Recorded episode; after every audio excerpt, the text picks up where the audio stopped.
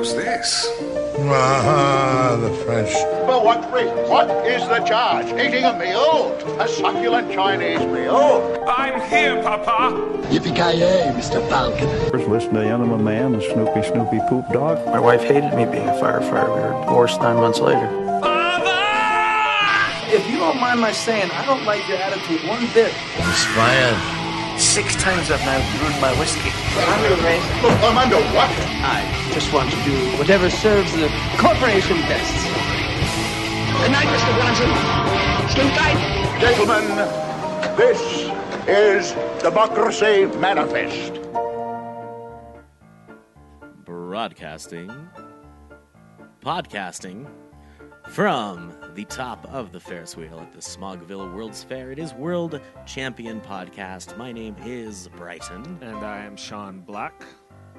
World Champion Podcast is a podcast with two guys talking about things in a Ferris wheel.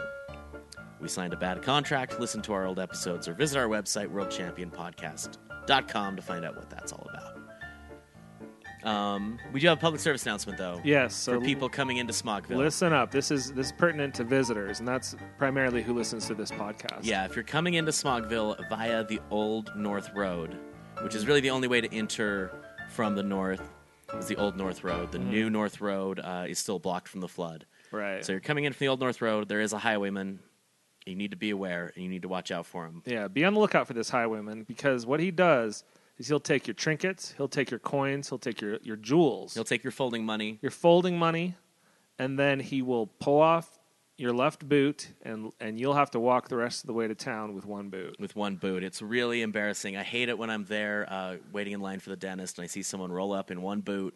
And I go, oh, let me guess. Yep. Highwayman. Not- Red red bandana over his face, Mhm, right? Yeah. Right, and it's it's becoming a, a more and more common sight late, lately where they've actually the mayor's addressed it. We got a highwayman. Be on the lookout. Yeah, they have they're they're forming a task force to talk about forming a committee to talk about forming a squad to go catch him. Right, but Um, there, 'cause there is the police force isn't going to do it during an election year well, it's weird because how they're like, well, who's going to be the mayor in a few months? Do we do it now or do we wait? there's also a strange kind of boundary thing. Like the way that the the city is zoned is very strange. So there's kind of zigzags. He seems like he's staying on one side of this zigzag county line. So we, you know, by the time we we send a message to to you know the closest town, there then he's back on the other side of the line. Now it's our problem. Right. 'Cause So it's we're a county being issue. robbed. It's- yeah, It's, really He weird. gets in, and then a whole rivalry with you know our, the next closest towns, which which Smogville's just weirdly competitive, where we are very antagonistic with with other cities, with other towns, and we just are really against trade and stuff like that. Yeah. Well, we produce most of our own uh, corn here in town, which is nice. Mm-hmm. Right, But coal grown corn. our cold grown It's corn. pretty amazing. yeah, no, it's a great. Uh, I mean, I don't know how it works. I'm no. Well, I mean, it- you, Corn you can eat statistician. it. The thing that this is kind of brilliant that you know, so the naysayers say it's it's toxic and it builds up in your system and stuff. And I don't know about that any of that science stuff. But what I do know is after you finish a, a, a meal, you eat that corn on the cob. You can throw it in the fire; it'll burn. It'll just start crackling, popping. You know, you can you can they, Not popping like popcorn, but popping like a cedar log. right. Or And, cherry and I or think something. most of our trains around town are are, are are primarily corn cob fueled. Right. Now, technically, it's considered a biofuel, so we do get subsidies for that. Mm-hmm. It's not quite the same as what you might be thinking of, of corn or soy, soybean oil, but Mm-hmm. yeah, it's it's corn, c- c- corned coal. corn to coal, and it's the the only thing that is sad is we do get the federal subsidies for it, but then it's uh, the opposite in the, the city where you're taxed if you use biofuels. Yeah, like it is- terribly. It is really weird. It's kind of strange. It's I guess that's that's coming from a coal town. Yeah, that's what happens when you're in c- coal town like Smogville. Last coal town on the frontier, some people like to say. I still don't know where we are really. I'm but not. Yeah, the maps are all ripped out of all the, the local books and stuff. It's strange. So, but you were able to get on the map. Yeah, I was able to escape Smogville for a while. Well, escapes. Let's not use the word escape in Oh. case someone's listening. Shh, Oh, no, no one's escaping. you were unfortunately leaving town. I did. Unfortunately, I had to leave my beloved home behind. Right. Oh, it was so sad. Um, no, it's crazy. Uh, as we're recording this, the Utah Jazz of the NBA still have an incredibly small chance of making it to the uh, NBA playoffs. And I just saw the score of the other game. There's a scenario Ooh. where the Houston Rockets have to lose and the Jazz have to win. Um, but the Rockets are currently up by about what 25 points. Yeah. The, what, what quarter is this? Oh, it's halftime. Okay, So but- there, there yeah. could be an epic collapse, and Yeah. and how, I don't. Has the Jazz game started yet? No, it doesn't start till 8:30. It's Kobe's last game. They playing the Lakers tonight? Yeah, at LA. Oh man. Yeah. All right. Um, So that'll be interesting. So by the time this comes out, by the time you're hearing this, it will be the morning after. I will be probably well. I don't think I'll be upset. I've accepted it now. I was very upset Monday yeah. There was when the Jazz lost to Dallas. you. You called him the T word. I did. You called him a bunch of turkeys. I did. I'm not afraid. I mean, I feel kind of bad now, um, especially uh, to have a public meltdown like that. Yeah, I was kind of shocked. but, I did. Say, I said these Jazz are a bunch of turkeys. Yeah, he said he said this in front of a bunch of people. Just yelled it. The, the, what a bunch of turkeys and hit the table. And yeah, I was like, wow, this is going to be maybe a controversy. yeah, We're public figures, man. We were, you know, we're in this Ferris wheel 365 days a year. yeah. I was in a uh, tavern where I am every certain night of the year Mm-hmm. for a, a little gig I have, and I was told that after the game, the Jazz were going to come to the tavern.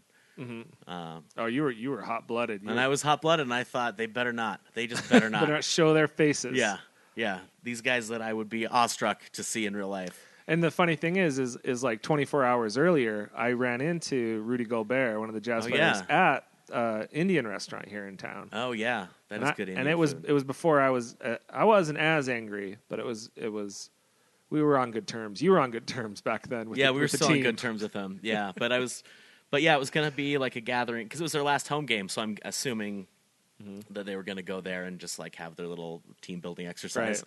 Uh, of Trust trust falls. course, yeah, trust after, falls after and a few stuff. shots. yeah, uh, no, they didn't show, and thank goodness 'cause they probably heard that. They probably heard, they man. were like, hey, there's some guy down there who says we're a bunch of turkeys. yeah. Well, I don't. That hurts my feelings. I don't want to be in that kind of environment. Mm, I don't feel like celebrating anymore. Yeah. I'm calling it a night. I don't feel like celebrating that we just played our way right out of the playoffs. anyway, so as you as you know, if you listen to the show or know me, that I'm a big jazz fan. Um, I'm just saying that, like, of course you know that. Maybe you don't. I am a big Utah jazz fan, born and raised in Utah City um, until I moved to Smogville. Now my brother won a contest through FanDuel, and and this is pretty amazing. FanDuel, of course, you've heard the commercials because they are the biggest advertiser in the country, I think. And this is the the mafia, right? It's basically uh, legalized. Well, it's semi legalized. It's basically just hasn't been outlawed yet. It's basically gambling. It's like when Or they- is it? Or is it a game of skill? We don't know. New York has banned it It is banned then. in New York State. Is it yeah. is it considered in New York gambling? I is think that part so. of it? I think they wanted to classify it as that, and FanDuel didn't even want to try to fight it. Hmm. So they're just like, forget it. Then people in New York can't participate. wow, that's a big market. Yeah, and and basically wh- how it works is you're paying money, you're putting money down, and then you're picking players in any sport that are playing that day, and then you get points based on how well they perform. It's basically just fantasy sports, but you're putting money down and then winning money or winning other stuff. Um, so is it gambling or is it a game of skill? It's kind of maybe a little of both. I don't know. Now is game are other game of skills legal that you get money for? I mean, fantasy. I I don't know. I bet if you looked at the law books, fantasy sports for money are technically illegal. Like even among buddies. Oh, Like probably if we got together every Friday and played poker for money, I bet that's technically illegal. I don't know. Maybe I'm assuming this is Utah, or Yeah. we we we lived in Utah. I um, don't know. I guess we don't know a lot about being criminals. No, yeah. Remember when we tried to figure out how to pull an art heist and pawn art, stolen art, and then rob the pawn shop?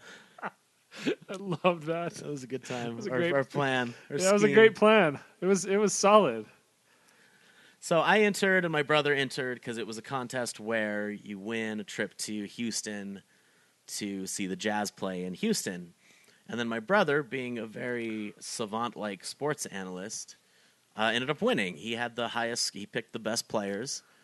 And uh, Oh, so the contest was I just thought it was through FanDuel. You were literally to win, you were trying to choose the best li- like lineup that day. yeah, so you ch- enter through FanDuel. I did it too.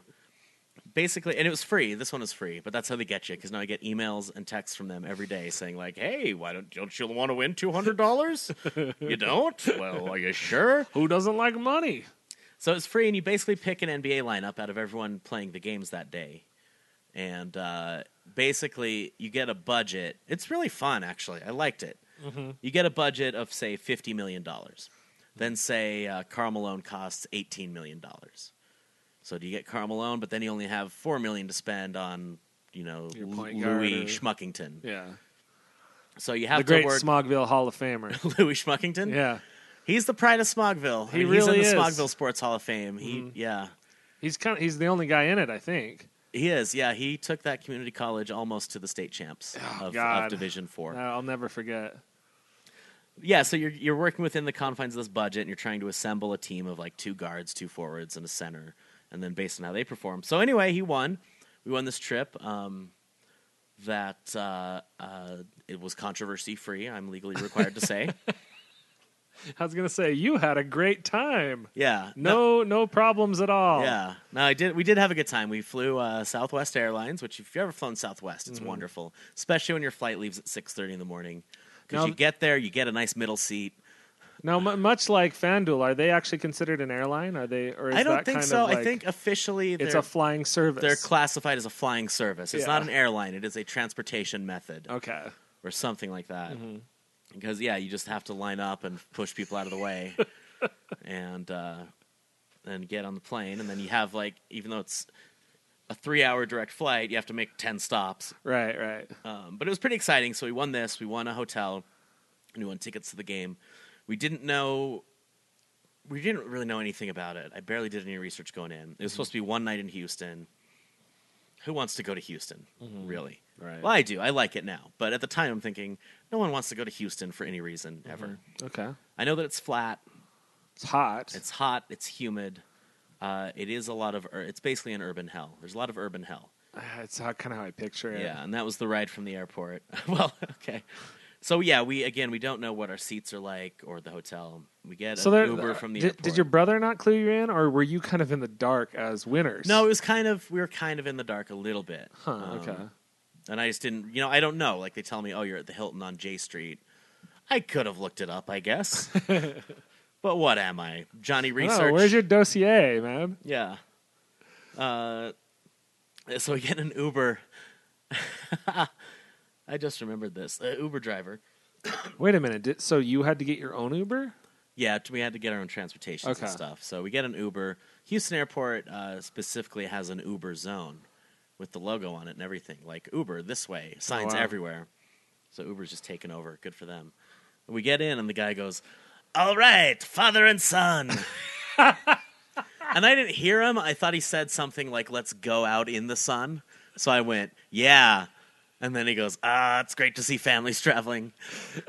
no, I, I'm You're the father. yeah, I'm 35. My brother is 25. So there's a bit of an age difference, but I don't think I look like the father of a 25 year old. Wow. So Yeah. yeah. I wouldn't know how to take that. Yeah. And then I just had, but then I had to roll with it because, You're yeah. like, son, isn't Houston lovely? And then he just kept asking, he was talking the whole way. Every Uber driver there talks constantly. Mm-hmm. Um, it's really interesting because in Salt Lake, they kind of follow your lead, I've noticed. Really? And it must just be a cultural thing. I guess in Texas, everything's bigger, Right. including the amount of conversation you have. no, because every single ride, they're con- talking constantly, asking all these questions. I had one ride because I had to go buy underpants. I I had to go to Target. That's a whole nother podcast. yeah, I had to take a Uber to Target to buy underpants. And uh, and the whole it's like a job interview. Like so in Salt Lake, what do you do there? Do you live in a suburban environment or more of an urban setting? Was he acting What are your friends- suspicious? Yeah, and he's just he was acting like Mr. Robot. A little too much information he wants there. Yeah. What size of underpants did you buy? Let's see them. That's uh, that's going to come into play later. Did Tidy did, did whities. you feel like he didn't believe you? Like, it, was this Inquisition like you're lying to him, or like No, it was like he took a class or like wrote away for a pamphlet called "How to Make Conversations with People," okay? and that's and didn't know like here's some suggested questions for small talk. And I think that was one of them too. Is well, what is the weather typically like at this time of year? Do you know what? When I go in a cab or whatever, I don't want them to talk to me at all. No, that's why uh, I get in the back seat I want I want and just I bury my head in silence. my phone. Yeah, Like who who wants to get in a car and just chat with some psycho? yeah. about your personal about your Oh, life. personal life, like Yeah. real personal stuff. Yeah. Actually, I'm going through a divorce right now. Yeah, that's why I'm here. Yep, she left me banging my best friend. Well, I guess that's what's that show? That HBO show, Taxi Cab Confessions. oh God. Maybe I was the subject of a taxi cab confession, and that's what they were hoping for. They make. Oh yeah, Because that's, what they do. Oh. They're always like, "So you, uh, been do you, do you do a lot of drugs there?" You guys been swinging for long? yeah, God, that show's so stupid. I know. I love their subtle questions, and then they keep glancing at the camera, like, Can you imagine if you were just having the worst day of your life and you got on a, in a cab and they were filming you, and then at the end they wanted you to sign something? I would probably pull the film out of the goddamn camera. "Oh yeah, I can't believe people sign it." When Were you they're- like, you mean this whole time you've been asking me all these personal questions? You fucking recorded it? "Yeah, yeah." It would be like Chris Farley when he finds out his his coffee isn't decaf. That's how I would react. Oh man, that might be my favorite Saturday Night Live thing of all time. Or is decaf? no? Yeah, they just yeah they switched it. What did you say? You did what? That's how I would react. yeah. So, uh, you might be wondering why I asked you to pull your penis out on the drive. Don't worry, we recorded it for HBO. So, you got any weird piercings you want to show us? show it to uh, the rearview mirror there. Show it to the dumb light. What's the most regrettable thing you've ever done? Do you know what's even better? ever killed a man? Do you know what's even better is the fact that there's guys that got into a car and was like, "Yeah, I'll show you my dick piercing." Yeah. and then and then the the show is a bonus. You get done and you're like, "I just thought that was for fun. Yeah. this is great. Give me, I'll sign that right here." Taxi cab confessions. You don't think they later think like, "What have I? My God, what have I done?" Yeah. The type of person that would do that though is like, just never looking back. Happy. I guess they're called happy people. I think so. Yeah. No amount of regret can change the past. Or they're just so dumb that they just don't. They're always just in that moment. Yeah, you're Because always there's kind of like living in the moment because you're happy and positive, and then there's living in the moment because you're just too dumb to know that there's anything else. God, I envy those dumb It's like people. Plato's cave. I know. I I love Play-Doh. it's so fun to smash together. It smells good, but it doesn't taste as good as Yeah. it smells. It just tastes all salty. I ate a lot of Play-Doh. It really makes you constipated.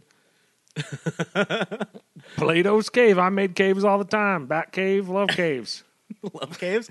So tell us about your love cave. Huh? Is that where we're going? Uptown, 34th Street? I'd You sex got a in a- love cave there, do you? Does your wife know? She doesn't. No, see what it is. My wife's always home. So I take my girl to this cave out on my property and we have sex in it. It's my love cave. Sometimes there's bobcat shit in it. So I have to sweep that away with my hand before my babe sees it. I put down a nice pile of straw in my love cave. Before my love cave, I had a fuck tower. But it, wa- it, wa- structurally, it wasn't sound. I built it with my brother in law.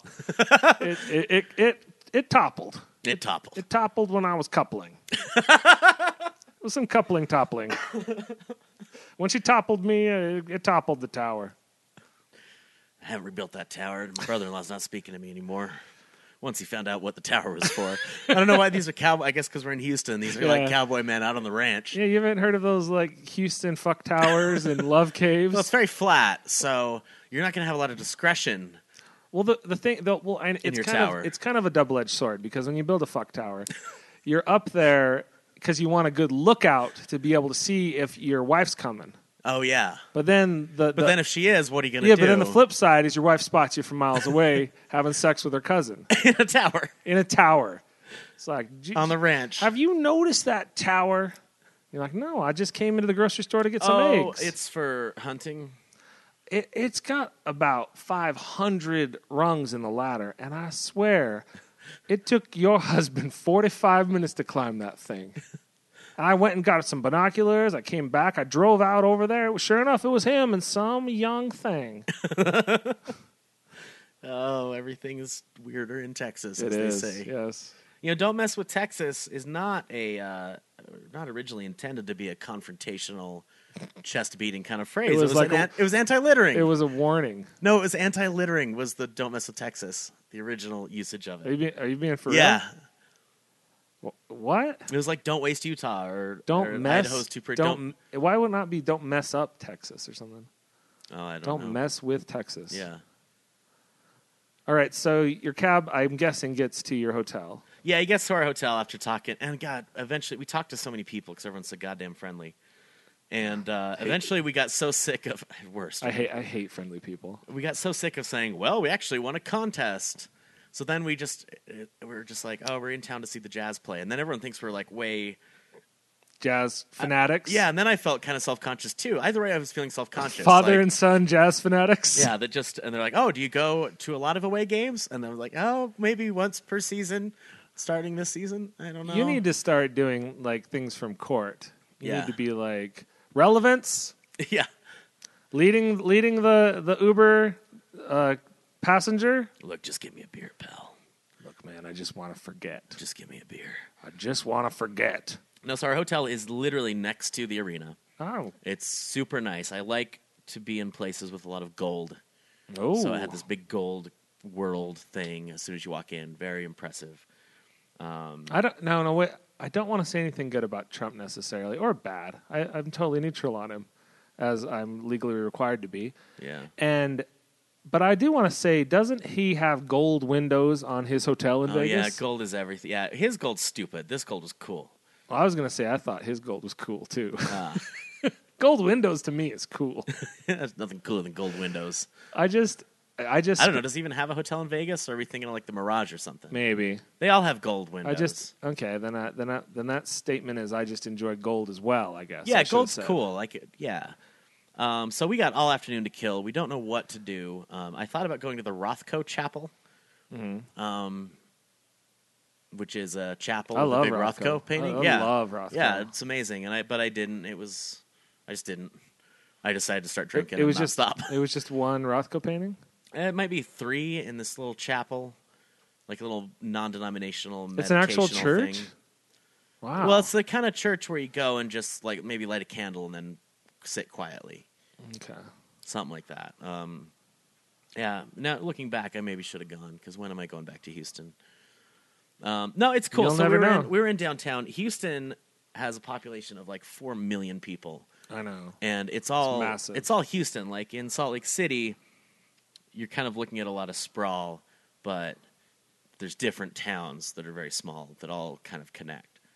Houston's not that know what way. I'm saying? Houston's not that way. So This is imagine, like a mega city then. yeah, it's like a mega lot flat megalopolis just spreading out forever. Wow. Yeah, and um, but so we were. Con- so I kept thinking. By the end of the trip, I was like, I love Houston, and realized well, I spent two days in a tiny, tiny portion of it. So I guess I can't judge it. But we were in this. His- we walked up to this historic downtown area. Um, really cool. Tons of like Art Deco buildings and really old stuff. And it's one of the oldest Oh, cool. like big cities around. Uh, tons of neon, which I love. I'm obsessed with neon. Yeah. People should know that. It's good stuff. Uh, and I found this old apartment. It was this rainy day, and uh, not apartment, old depart department store. And you know, it still had this vintage sign and said like you know, established 1913 or whatever. wow. So I'm taking pictures of this sign, and this bum comes like running across the train tracks. And he's got a lit cigarette, and he's just you know filthy. He's running at you. He's running at us and he goes, Hey, should we check out the inside? and I'm like, uh, uh, I guess. Do you have keys? And he goes, I own the damn place. Oh really? yeah. So he pushes back this curtain. I didn't realize it. It's a bar.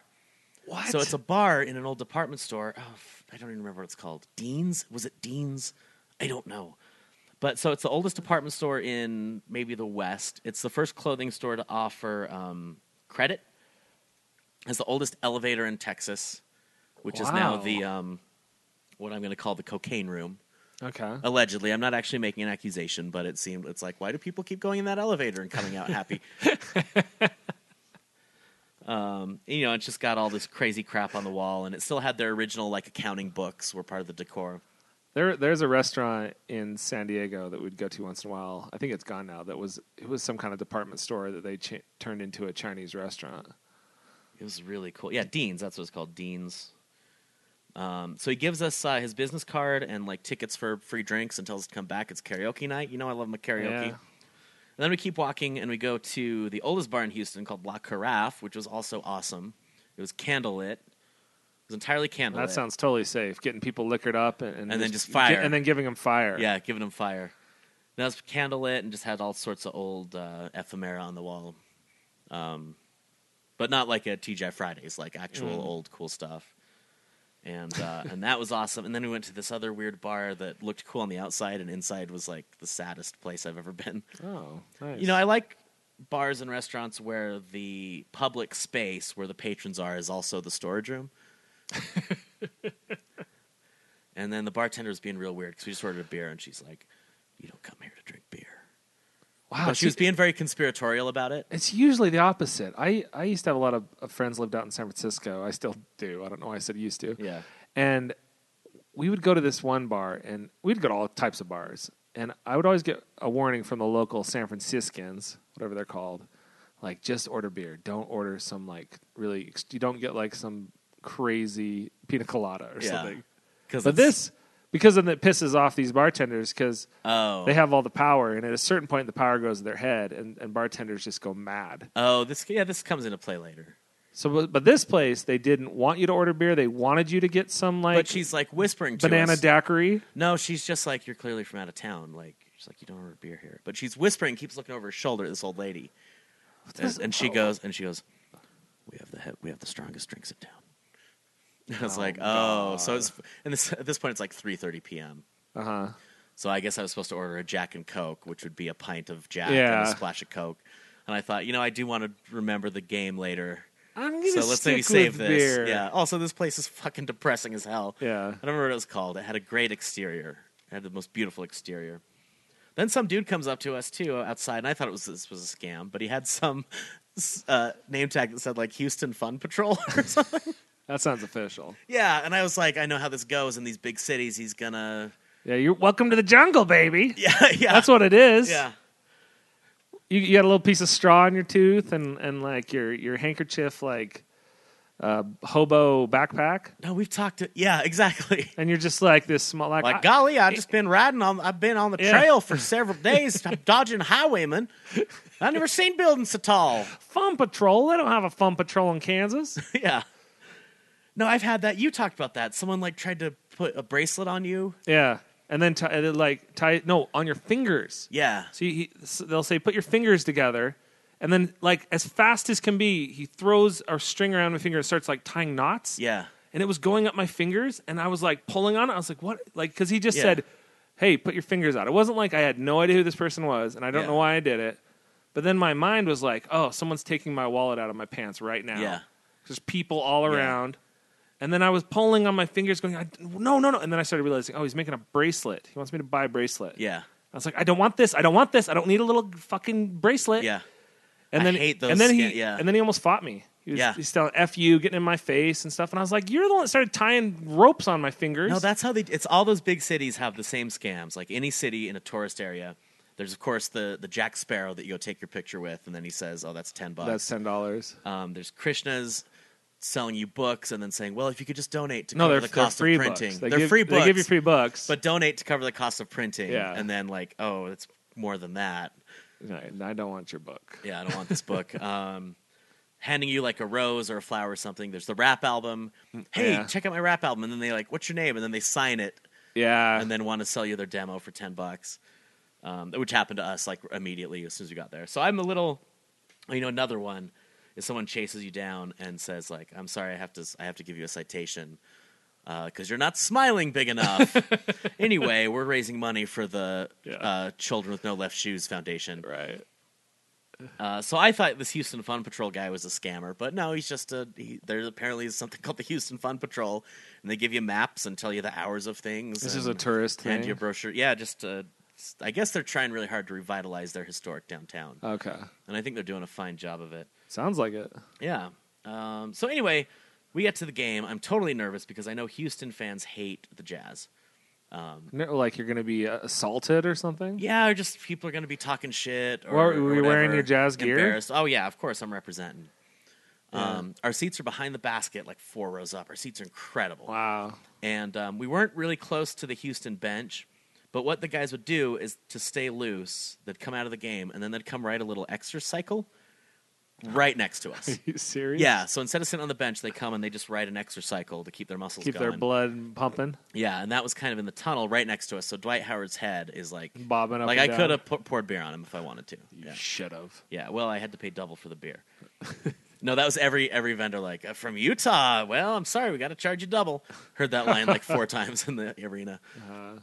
Um, but oh, it's an awesome arena. I mean, it's a it's a really cool uh, facility, great sound system.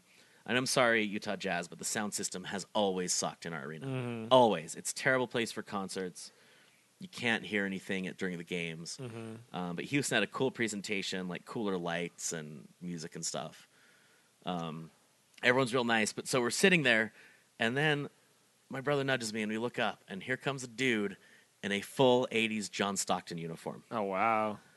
short shorts. Even this Purple same haircut. jersey. Did he look like John Stockton? Now he had like a beard, but then Ah, Okay. he's holding a cardboard cutout that's a replica of like a 1988 John Stockton rookie card that he's made himself.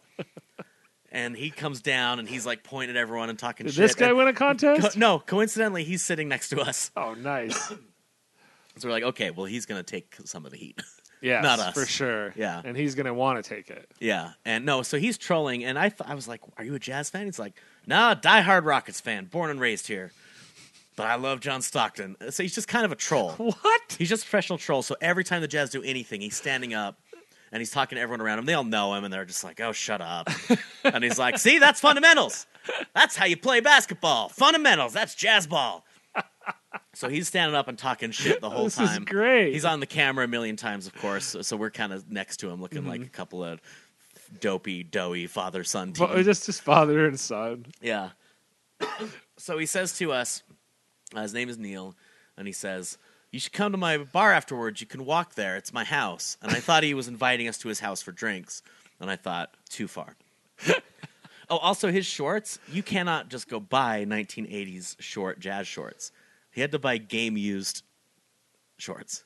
Really? So they were owned by an actual jazz player. He doesn't know who, wow. but from somewhere in the 80s, because you can't just go to the, the Adidas. could you get it factory. on eBay or something? Though? I guess he did, but they're like players. no, but I mean, shorts. wh- they weren't sold to the public. The shorts. Oh, I don't know. Because nowadays you get replica of every single sports thing in the world. yeah, no, he had to go high and low to find the shorts. And this is just so he can try to get in a just does- fist fight, basically. Yeah, and he, and he only does that when the Jazz are in town. Every other time he's rooting for the Rockets. what a weirdo. Oh, and so we were so close. Instead of having to like march all the way up to the top to go to the bathroom, or even buy a beer, we would go to the front, walk uh, behind the cameramen who are filming the game. Like basically, you're walking on the hardwood, going into the tunnel where there's a little bar and a bathroom. And you're doing that the whole game. I didn't. Well, I didn't realize until halftime. I was like, "Oh, you can just go right there." This is like a secret world, man. It was a secret world. So I'm going to the bathroom in like the third quarter, and there's this huge guy in a suit standing outside the bathroom, and I was like, uh, and I stopped thinking he must be here to make sure I don't be in there, but he just kind of looks at me, and then I walk in, and I go, oh. Because one of the rockets is in there taking a piss. this seven foot tall guy in his uniform, and I was like, "Mm." I don't want to be in here. It's weird. so already a great experience, except for the fact that at halftime the Jazz are down by like 19 points. Mm-hmm. But guess what? We win it at the buzzer Oh, that's on right. a slam It dunk. was like the most epic game ever. It's the best game I've ever seen, maybe even live or on television. No, definitely live.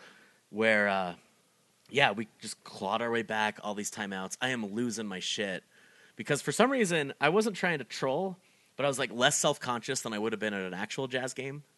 Mm-hmm. Because at an actual jazz game, I'd, I'd think like, oh, I know all these people, and I don't. But you know, Hmm. Yeah. you don't want to kind of be a fool. But I was like jumping up and down. I know my shirt was like lifting up and my belly was hanging out, and- but I was losing it. And we won. I almost cried. Like we a dunk at the buzzer. When does that happen? yeah, that's pretty badass. And then I was kind of nervous walking out, and but we ran into a couple of other people in jazz gear, and they were nice, and no one really cared. Yeah, I just thought I just thought some drunk is gonna get in my face, like "Ugh, Yeah. fuck you. I didn't want that. Uh, so what did we do? Oh, so we went back to that karaoke bar, the old uh, apartment or department store. I keep fucking that up. Mm-hmm. Uh, it's karaoke night. I love karaoke. I've got to get lit up first, though. I can't just go do it in a Right. bar full of strangers. Um, and here's the kind of crowd it is. I don't really do the crowd pleasers. I try to not be too obscure with my So selections, you also don't pander. but I'm not going to pander. But here's what people are singing when we walk in. Uh, Wasting away again at Margaritaville. Yeah, Margaritaville, No Scrubs, um, Don't Stop Believin', uh, yeah, I was gonna say Bohemian Rhapsody. Don't Stop Believing. Uh, what else is? Oh, what's the uh, Sweet Caroline? Oh yeah, yeah, that one. Bah, bah, bah. Yeah. Um, Wanted Dead or Alive. that's that's a pretty good karaoke song. Well, this guy is this like rock and roll guy, and he's just uh, I don't, All I don't Oh, same. know. All of the names changed. There was there was a band playing next door, and then afterwards they came over to karaoke, and it's this like forty year old guy with like a s- suit, but like an unbuttoned shirt. I don't know, like a, kind of a bluesy guy, like a Okay. blues guy. Blues. I love the blues. So in the middle of his song, he goes, "It's the guitar solo," and he says, "Dedicated to the greatest guitarist of all time." And I was like, slam my fist on the table, like, no, Wait, you the, can't say that. The, the, Richie Sambora, Yeah, no. the greatest guitar player, the guy from no, Bon Jovi. No, and this is not even a matter of taste I or would opinion. I wouldn't even No. put him in the top fifty, maybe. Maybe top 50 if you're a real guitar scale nerd. Yeah. But no, objectively, you cannot say that. And I, will, I do not want you getting away with that, sir. There's no way. Yeah. And that's a fact. I don't. I'm not an ac- opinion. I actually don't think anyone has ever proposed that before. No, no I've, one's I've ever never had said- anyone tell me like, "Oh, you think guitars are good? You should listen to Bon Jovi." Yeah. If, oh, greatest guitarist of all time. What? No, no. First of all, it's obviously Hendrix. and that's a fact. That's in the You, Constitution. you- you think it's Hendrix? How can it not be? I don't I don't know. even like to Well, really here's the listen to thing. Hendrix, Here's but the- it's how can it not be Hendrix? Here's the thing: is I don't. f- I feel like I'm out of my depth in guitar solos because it's not what really appeals to me about music. I, I can Mm-hmm. appreciate a guitar solo. My dad was a guitar solo like maniac. yeah, Love Stevie Ray Vaughan. Love Jimmy. J- he would argue Jimmy Page, probably. I'm yeah. guessing. Yeah, Jimmy Page is the but other one. he you can say. loved. Who did he love? That oh, spacing it. well, you played guitar. Did you subscribe to guitar magazines? No, but the guitar guitarist I loved when I first got in guitar was was Kurt Cobain, Who Right. can, No, me barely, too. Who can Yeah. barely play the guitar? Yeah, Kurt Cobain but, and but Johnny he was Ramone. creative, yeah, Right. and, and and just like punk bands and stuff. I was I was a punk rocker. But you'd read guitar magazines, and it's always it's so far removed from what you know as music, Right. Because it's always uh, Steve Vai, Yeah. Joe Satriani, Yeah. Ah. Stevie Ray Vaughan, of course. Every every issue, a Stevie Ray Vaughan I've got centerfold. I've got to Google who my dad liked. I, c- I cannot. He loved him, and it was like someone no one listens to. Jeff Beck. oh, Jeff Beck. Yeah, Jeff Beck's He- another one. My dad was obsessed with Jeff Beck, and I was like, "Who even listens to this? Who Yeah. listens to Jeff Beck?" And then when I start lis- thinking of guitar solos I really like, it's gonna be stuff that's in metal usually. Like the dude from Slayer is a rad soloist to me, but I, I don't know. It's just yeah, I it's just not- don't- It's not my thing. I don't think my brain i was wired to hear the, like the you know like divinity within a guitar solo. Mm-hmm. I feel like it kind of ruins music when it's just the whole song's just you're waiting for a guitar solo. Well, and there's there's exciting guitar solos. I course. like um I I just said that uh, George Harrison's solo on Let It Be is maybe my favorite guitar solo, I gotta try to imagine. which probably anyone after a couple months of guitar lessons could play. It's not like well, that's kind of what tons I- of notes that's kind of what real I was fast, saying when I was uh, but it's very moving. when I was I really liked Kurt Cobain as a guitarist, Right. Because I mean, technical. There's being technical, and then there's like being creative. yeah. And you can do stuff with your guitar that's just crazy. If And you I guess know. Jimmy Page was probably both. Yeah, he's definitely good. I'm not going to argue. He's no Richie Sambora. No, no. Chime in on this, by the way, gang. Uh, World Champion Podcast at gmail.com, Facebook.com. Just look for World Champion Podcast. Of course, Twitter, it's Smogville Fair, and we're on Instagram at World Champion Pod. Yeah, th- this right now there's at least one listener who's just scarlet with rage. I really want to know what, what we think of guitarists, and then maybe we'll, we'll expand this discussion a little more. I got to try to think of my. Fa- oh, do you know who my favorite guitarist is? Hmm. It's uh, it's oh, I can't think of his name. It's Graham Coxum from Blur Oh, okay. because he does a lot of weird effects pedals and like he Yeah. does weird guitar stuff. Uh, he's probably my favorite. I'd probably go Keith Richards, more of a rhythm guitarist than Yeah. like a showy guy, but he did interesting stuff. Oh, interesting dude, tunings and iconic really, like- stuff, yeah. man. You just you, these like simple riffs that are are timeless. Yeah, and and just really, if you, if you do know guitars, like it was really complicated stuff Mm-hmm. for just being some some dope. Hmm. Um, that was or, or maybe George Harrison. I mean, gosh, yeah uh, george harrison was he was like you're, you're talking about this is the favorite guitarist of the best guitarists. Yeah. you know what I mean. Yeah. So this is the one that everyone's looking to. That's I'm sure Stevie Ray Vaughan and all these people love George Harrison. Yeah.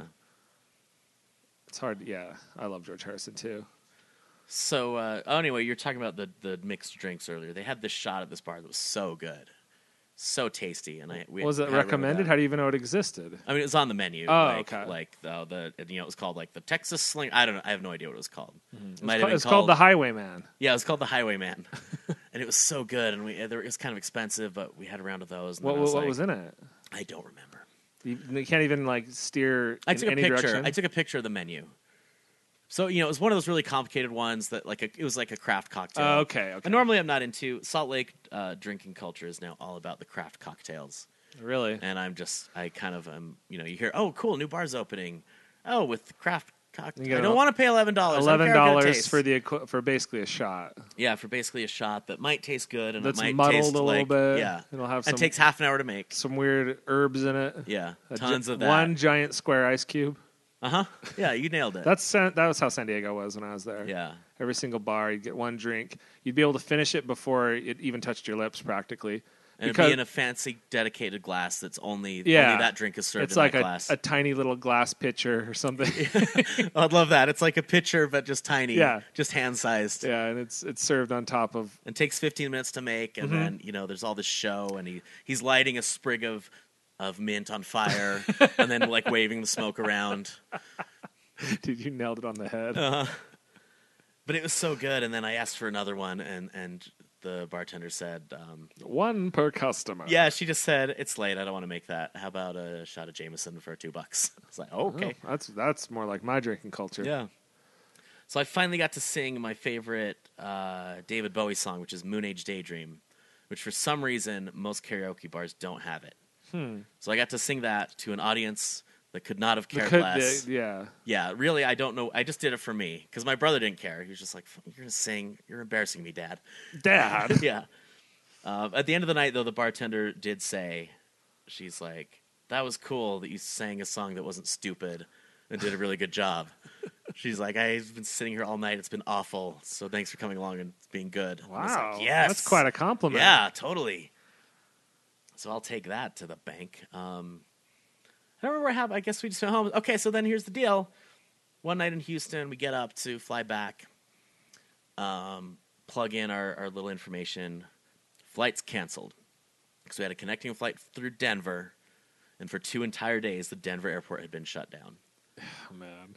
Yeah. Now, had I checked my, usually I wake up and the first thing I do is check my email, but I wanted to sleep in an extra five minutes, so I woke up and just hurried to the airport. Had I checked my email, I would have seen that the flight was canceled and saved a whole lot of hassle. Oh, you went to the airport. I went to the airport to find this out because I didn't check my email Oh, that, that said your sucks. flight's canceled. Yeah. So the lady gives us a fake boarding pass so we can get through security and is like, here's the flight schedule. And there's no direct flights on Southwest to Salt Lake. So it's basically you're on standby to get on a flight to God knows where. Once you get there, if you get there, You're on you will standby then be still. on standby still to try to get back to Salt Lake. wow. Every flight out of Houston was sold out for the next three days. so I'm looking at car rentals at this point. and but if you rent a car and then drop it off in another city halfway across the country, it's like seven hundred it was dollars. expensive. Plus, you're on the road for Two days. it was literally a 24 hour drive, wow. and that's not counting stops. So Wow, it's that's like, like a God, we'd have to three-day rent a car. drive. It'd be like a three day drive. We'd have to get hotels. We'd have to get meals on the road, like gas station hot dogs. You're out like eight hundred thousand dollars. Yeah, for this contest that we won. and then finally, it's so stressful, and finally, um, I managed to use miles to book a Delta flight the next day, and then we had to book a hotel that night.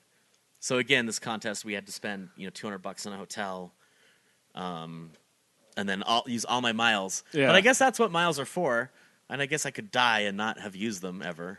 That's a great way to look at it. Yeah.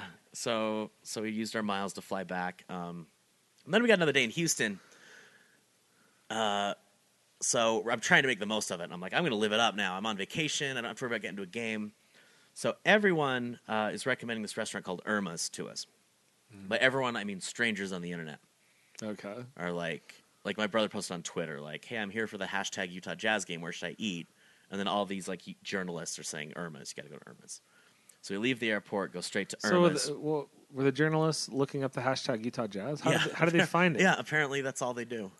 Okay. And I guess that's your life when you you've written your column and you have eight hours to kill the office. I've noticed that Twitter's a big journalist thing. Huge for sports journalists. Yeah. It's interesting. Yeah. Um, so they're all saying Irma's. We go to Irma's. Uh, it's like a tech. You know, I really wanted a good Tex-Mex place. And the guy's like, "Hey fellas, uh, sit right there to your left. You want some margaritas? Some lemonade? Got the margaritas. They're delicious. This place doesn't have a menu, so it's like, oh, this is so charming. There's no menu. What? Yeah, Charming. kind of. Yeah. So- like, so oh, it's the weird. way- it's quirky. The waitress comes up and says, "What do you have?" And you just like spaghetti. I guess the thing is that every day they just make what they feel like based on like what fresh ingredients they could get. Oh, that that's all. That was just becoming a big thing in San Diego when I moved away too. Yeah, Is yeah. restaurants where the menu was different every day, and it was all like what they got at the farmers market that yeah, day. exactly. Okay, yeah. So so the waitress comes out. And she's which is like, a great idea in a way. Well, Well, I guess I'll find out. comes out. The waitress comes out and uh, it's like, hey, you want some queso and guacamole? Oh yeah, sounds great. Cool. Queso and guacamole. Guacamole was a little too uh, garlicky for me. The queso was outstanding. Now you might be thinking queso's melted cheese.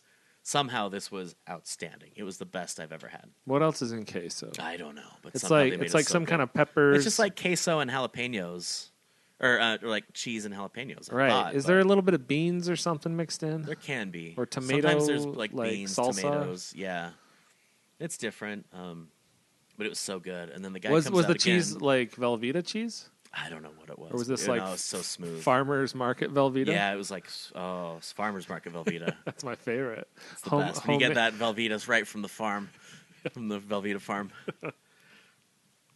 and then the guy comes out and he's like, "So what? What? What are you feeling like?" And I was like, uh, "He's like uh, tamales, uh, enchiladas." And I stopped him because I, got nervous. I panicked and I just said, "Enchiladas." So, uh, how how many things were on the menu? I don't know. did you even 'cause I find stopped him out? then because he said, "What do you feel like?" What did your son say? Tamales, fajitas, enchiladas. Oh, he was just panicked as I am. So he just said tamales also. No, so yeah, so I said enchiladas, and he's like, "What kind?" And I said, uh, and he's like, "All three? so like chicken, one chicken, one beef, one cheese Right. enchilada. And my brother's like, "Yeah, I'll, I'll take that too." So we eat it up. It's pretty good, pretty good. Pretty good. Yeah, that's the that's what I'll say about it. Pretty good. Uh, and then the bill drops, and it's eighty five dollars. Oh my god. Yeah, Oh, so part the the main part That's of the, the- charm with the no menu is you don't know how much it is. right. And I was like, "Oh, that queso that I was raving about was nine fifty, and the guacamole I didn't care for was also nine fifty. So you spent twenty dollars just on the appetizer. Yeah, just on something to dip your chips in while you're bored. Wow. Yeah. Well played there. Yeah. And I guess if you like all these sports journalists have uh, money they can spend per day, right? So like the reason they're recommending it is because they're not buying the guac- guacamole. Oh yeah, they got their The E the They ES- just expense it. ESPN is buying the guacamole. Yeah. So of course you're like, they're gonna give you the most expensive, like Yeah. cool place to go. yeah. I don't know. Maybe there's people that live in big cities and that's like nothing. But that was like a Me- Tex-Mex lunch. That Yeah, It you just know, it depends. If you're getting something that really, you know, enchiladas, I could probably make. yeah. Or I could go to the Red Iguana here in Salt Lake, which is um, don't roll your eyes, listeners. no, It's like nationally renowned. as It's one of the best Mexican. outstanding. Yeah, Tex-Mex. It is outstanding. The red iguana is, and you're, and how much would it be there? Like thirteen dollars or something for? Per, per, yeah, maybe even if you got an appetizer. I just went there. No, like um, oh no, not. I meant just the enchiladas. oh yeah, probably like thirteen bucks. 13, 14 or something. Yeah, I mean, thirty bucks person, forty if you're getting drinks, maybe. Mm-hmm. Nothing outrageous. Oh, the margaritas were very good, fifteen dollars. Oh my gosh, Yeah. how, Uh, were they really big? At least they're they're just oh, they good. were big. Yeah, they were big, but they didn't taste very strong. okay. But they tasted good, so I guess whatever. I don't know. Oh, fifteen dollars. And it's not like the. I mean, it was the middle of the day. It was a. It was empty, so it wasn't even like it was a super cool experience. Mm-hmm. Well, you know what? And no, it was. My brother's trying to talk me down. He's like, "You were all about this until the bill dropped," Mm-hmm. and I'm like, "Yeah, okay, I was. So I should just take it." You know. I don't know. I kind of think that you before before you were talked down. Like there's something to be said about an experience also being affordable. Yeah, that's true. Like if money's no option, there's things in this world you can do that will blow your mind. yeah. Uh, I've heard rich people in Thailand can go to a real life place where you can kill someone for the thrill Yeah. for a thrill kill. just for the thrill of killing. Because you see, do you think there's some like sociopathic Wall Street guy that went there and he was like, "Oh, this is so great! You're led down into this like murky basement, and there's this crying college student, and I just got to you know just blow his brains all over, and then, you know, they they they drop this bill, twelve hundred dollars. I mean, gosh, You know, I- tw- Like if I would have known that, I was thinking you can kill someone, you can kill a local prostitute for free, and I've done it. I love, this- love the idea of the sociopathic businessman who just murders people. But he's concerned about the bottom line. yeah, but still worried about the bottom line. Or uh, I can even picture him being like, "Can I speak to your manager?" And he's going in some back alley up some Yeah. like rickety stairs to talk to someone counting like money on a table, Yeah. and being like, twelve hundred dollars for a murder is outrageous." Okay, fine. You want to clean it up? You can clean it up. He's like, "I'll I'll t- I'll, hi- I'll cut up the body myself. I'll hi- I'll throw the body in the river. Can we cut, cut- cut this in half?" Just haggling for the price, Haggling for the price. and then going on Yelp and being like, "Don't don't be fooled. But it's like a secret Yelp. It's a Yeah, secret yeah. Yelp for rich, crazy yeah, people. it's rich, rich sociopath whelp. Yelp. Yeah. You get on there and you're like, one star. They has a great selection of victims, but they really stick it to you with when you get the bill. Yeah. Will not return. Will not return. I will just freelance from now on. Yep. Kill on my own. Like I have been. If it ain't broke, don't fix it. You know, they haven't caught me yet. So this place across from where the Houston Astros play looks like an awesome facility. We kind of peeked in. Um, they have this little park that has statues of Greg Biggio and Wait Jeff a, so wait a Bagwell. minute. Isn't isn't it's the Astrodome, right? Or are they in a new place? No, the Astrodome is interesting. It's condemned. They didn't tear it down because I think it's on the National Historic Places Registry, Uh-huh. but it's not suitable for habitation, and no one knows what to do with it.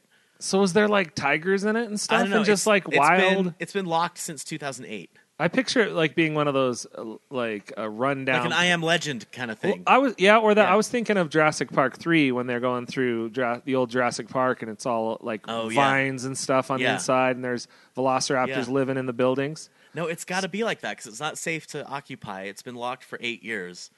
Really? Yeah, and they want to turn it into. They're th- thought about turning it into like a hotel resort or housing.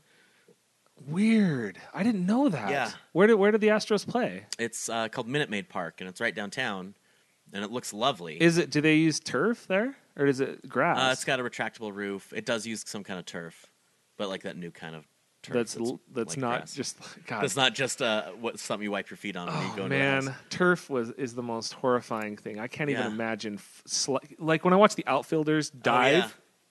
you're diving onto like just plastic. And that was on concrete. Like there wasn't even padding. Oh my god! Like Yeah. how did anyone even play for the Astros? Yeah, or the Twins, or the the Twins have turf. the Twins did at the Metrodome, which was like the sh- shittiest park in the world. and their outfield was just a big plastic bag. Like it was so ugly. No, they had the outfield wall, and then behind it was a big garbage bag, and then some seats maybe above the garbage bag. And then after the games, they'd come vacuum up the dirt because they'd have to turn it back into a football field. Oh my god! Yeah, awful. Okay, so that's. I want to go to the. I want to learn more about the Astrodome. Yeah, read about That it. sounds fascinating. But this new place, they've got this statue of Houston Astros greats uh, Greg Biggio. Like, Mm-hmm. uh, no, he played second, so he's throwing it to Jeff Bagwell at first, who's Mm-hmm. catching it. I got to post this on our Instagram. This statue of Greg Biggio is the most horrifying thing I've ever seen, and I just thought, who thought that is what a human face looks like? It is just a monster mummy. It kind of looks like a mummy, like in Raiders of the Lost Ark when they knock down a wall and there's all these mummies in Yeah, there. It's yeah. kind of like that. Are the proportions of the face remotely like is it even like a cartoon caricature of it? I mean, they're slight. Yeah, that's what's even weirder. It's even creepier. then. Yeah. So it's like someone made a Muppet of him. Yeah. And then bronzed it. Uh, yeah, and then bronze it, and his teeth, like every individual tooth, is sculpted, which doesn't look right. Never looks does good. not look right. Like it was- someone sculpted his gums, and it looks so weird. so this is kind of this is a, a statue you wouldn't want to walk by at night. No, not at all. Like you, like you would be terrified. You'd be running probably. oh yeah, and it, and it's like grit in its teeth, and its eyes are wide, and So I'll post it on our on our thing because you've got to see it. It's it's amazing. Have you seen that Lucille Ball? Was it Lucille yeah, it's a Ball? lot, it's a lot like that. It's like Yeah. Lucille Ball statue. yeah, the that the, bust. s- that the sculptor apologized, for Apologized? and offered to replace at his own expense. oh, it's horrifying. yeah, in her hometown in New York or something. Um. So anyway, yada yada yada. We get to a hotel. We're staying at this other nice hotel, like in the theater district, because we Mm-hmm. just thought, let's do it up. Yeah. At the time, I had a job. By the way, I don't have a job anymore. We're doing that again, guys. It's that time of It's year. that time of year where I don't have a job anymore. By the time I had a job, so I was like, oh, I don't care. It's, yeah, you let's know. live it up. Um, I my brother was not feeling well. Uh, I go. I decide to go to Wait, the wait. cemetery. Your brother was there too. Your your son's uncle. yeah, my son and my son's there. My boy, my boy's not feeling. Your boy's well. running the fever. Yeah, my boy's not feeling well. He's got vertigo or something from all the basically from all the walking around and the not drinking water Yeah. and stuff like that. Yeah. So so I decided to go to this historic cemetery, which was awesome. I love cemeteries. This is one with like it's all overgrown and you know statues of angels every which way. Howard Hughes is in this cemetery. Really? Yeah. And I walked around. I got there only an hour before closing, so I'm just booking it. I'm walking so fast and taking pictures, like march, march, march, march, march, picture, tick, tick, tick, tick, tick, tick, tick, march, march around. Wait, wait, stop. Let's stop for ten seconds. Listen to the birds. It's peaceful. Okay, march. Wow. And I got my GPS going, trying to find Howard Hughes. GPS could not lead me to it. No, well, it w- is his uh, tombstone the the uh, what's it called? The, The- the spruce goose. Spruce Goose was a big giant. No, it's it looks it's behind a fence because there were so many vandals naturally, um, and it's just his family tomb. So he's there with like his parents and stuff. Oh, that makes sense. And the pictures make it look modest. His mother, Yeah, mainly with his mother. yeah. I uh, but I could not find it for the life of me. So either the one thing online that lists the GPS coordinates is wrong, or my phone is not accurate on GPS. And this place is huge, uh, but it's really cool. It's across this like ri- bayou and has a view of downtown. That was a fun experience. Then I had to go buy underpants because After seeing that statue, yeah, I, had to, I had no choice. that suddenly makes sense. Yeah.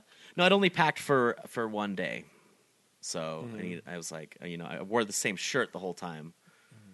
so I had to. Yeah, so I went and bought socks and underpants.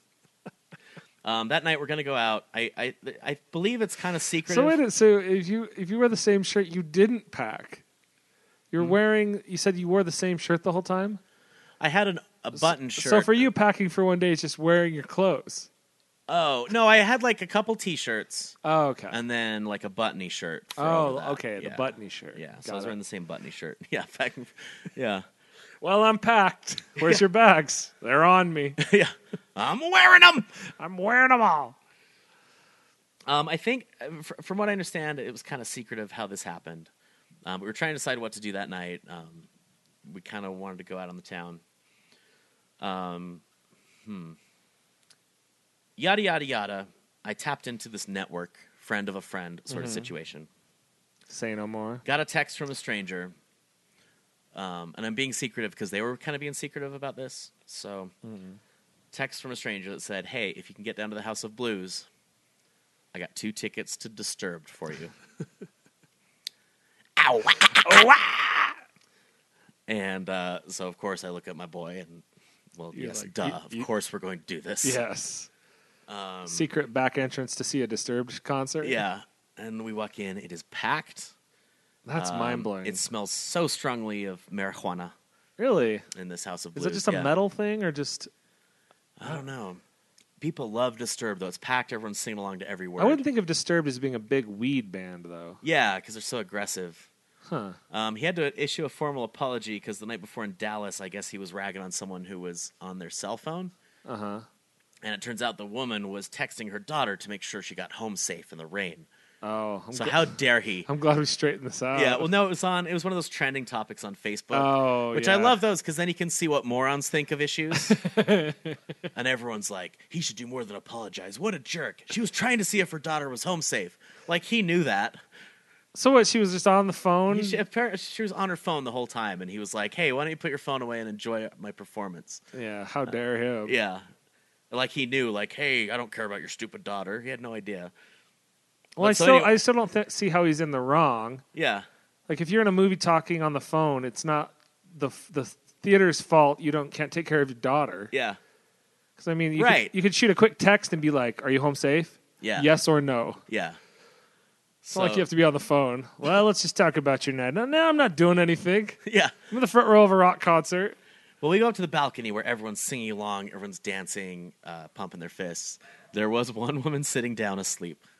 I couldn't really get a clear picture because it was dark, but there was a woman asleep. Uh, Are you sure she wasn't dead? She might, maybe she was dead. Maybe she smoked too much marijuana and died. Oh yeah, the one of those marijuana overdose. Yeah. They- they've been crazy here in Yeah. Smogville lately. All the marijuana ODs.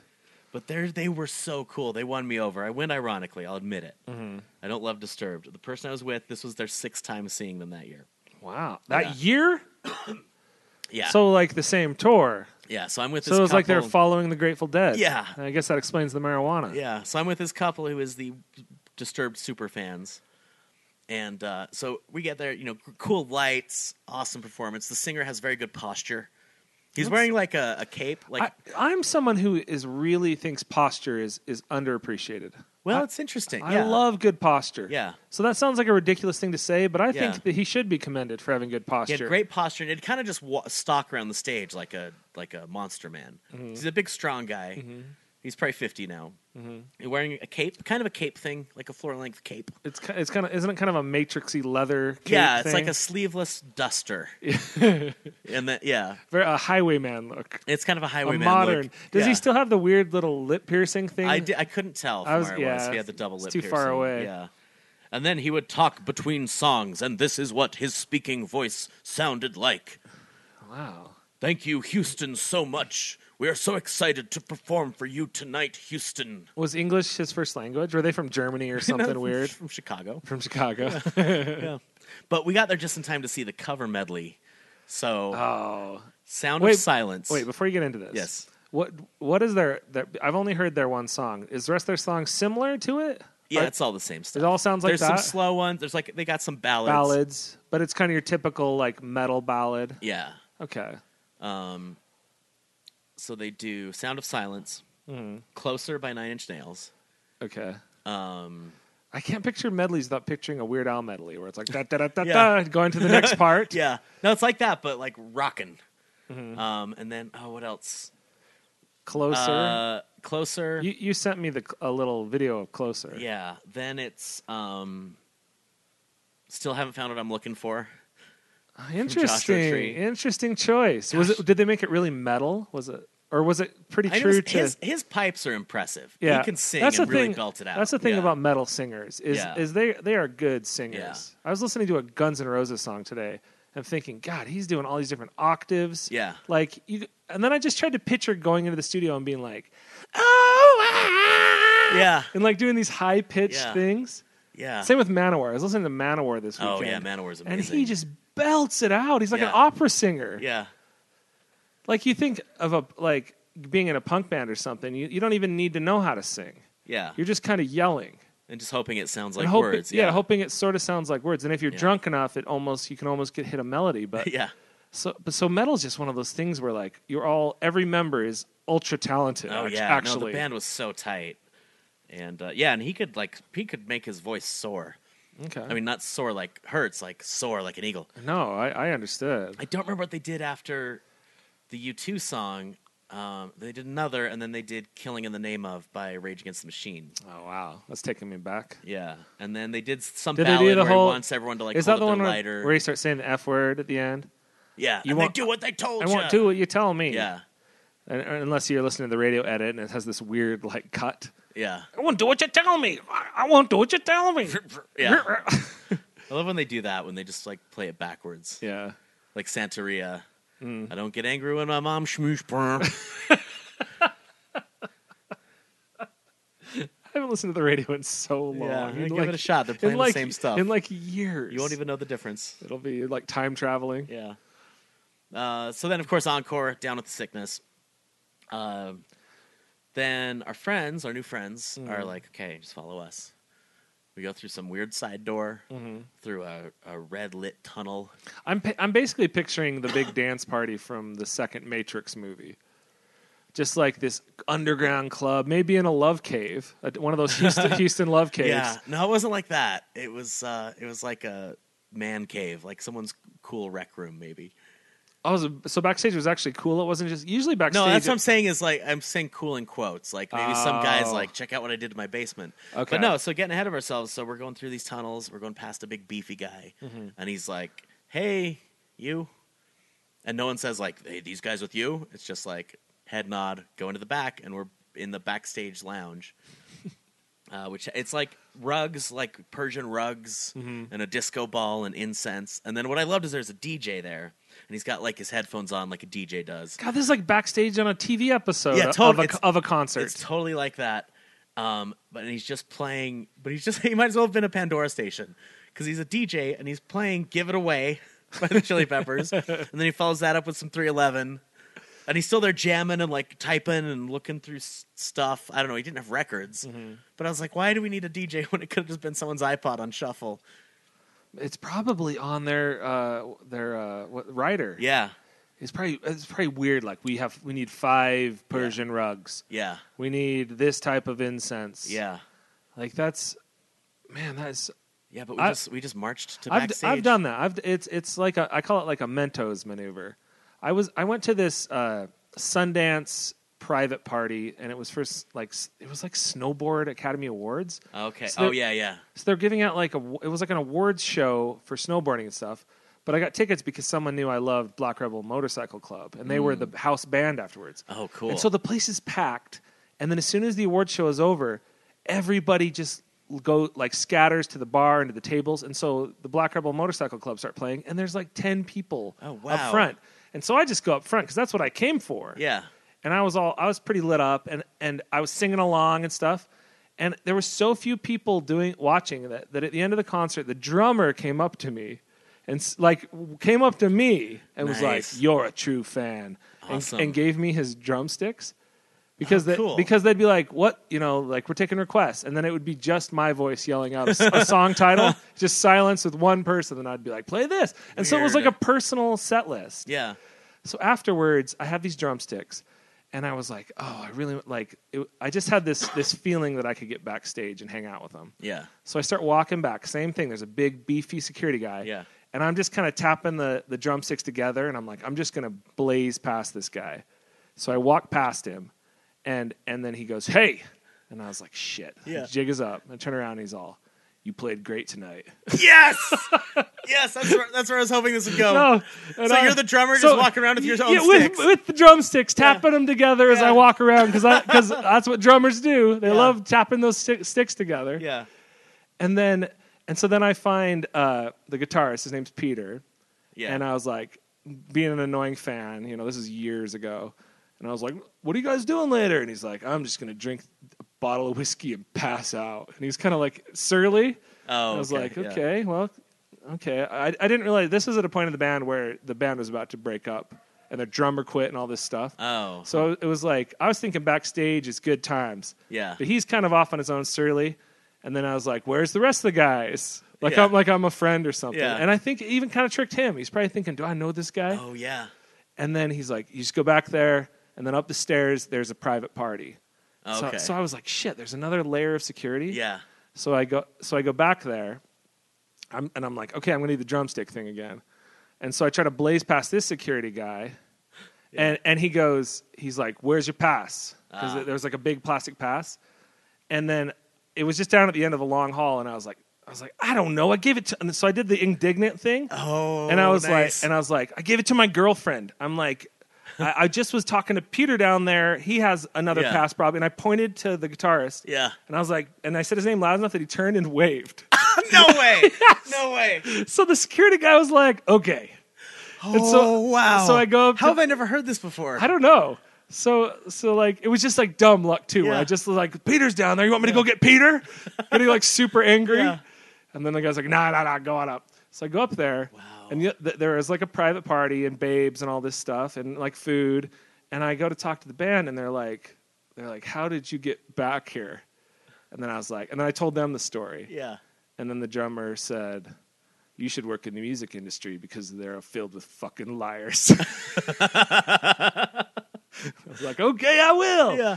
And then they they thought I was a movie director because it was during Sundance. Yeah. And so they're like, "Oh, you're up here for the festival?" And I was like, "Yeah."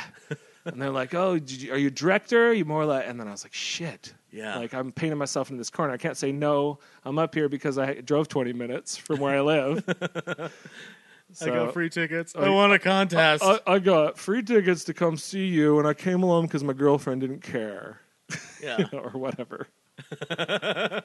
anyway, so I, I've been backstage as well. It doesn't Yeah. sound as extravagant, and these guys were all in a bad mood. Yeah, there was there was another layer to the backstage too. There was you know it was a Oh, double was there? backstage. Okay. so the singer never came out, uh, but the guitarist and drummer came and they were nice and I got pictures with them and nice guys. Do you All of think them. what was was the the the uh, union strong in this band? I felt like it's or been was the it, same guys or was it the whole kind of a time. professional thing at this point? Like it's doing a job, and then Oh, I afterwards, wonder. Because I'm curious. Because I was shocked that the band seemed to hate each other when I saw the Black I, I Rebel feel like Soda- that's probably how Motorcycle every Club. band is too. Yeah. I want to think of them all living in the same house and going and playing softball between Right. practices. Right. Right. But probably they. kn- I mean, what you think the singer of the Strokes and the guitarist are like texting each other? hey, I got a cool idea. No, probably someone tells them, "Hey, we booked studio. Their manager probably November, yeah. contacts them. Yeah, we got studio time in November. I don't know, we got man. a, the label wants a new record. it really breaks my the dream of, of the rock band because when I was in a band, the whole idea was like you and your best friends are going to take on the world. Yeah, And then it just turns into like everyone hating each other. yeah, And y- I don't even know why that is. yeah.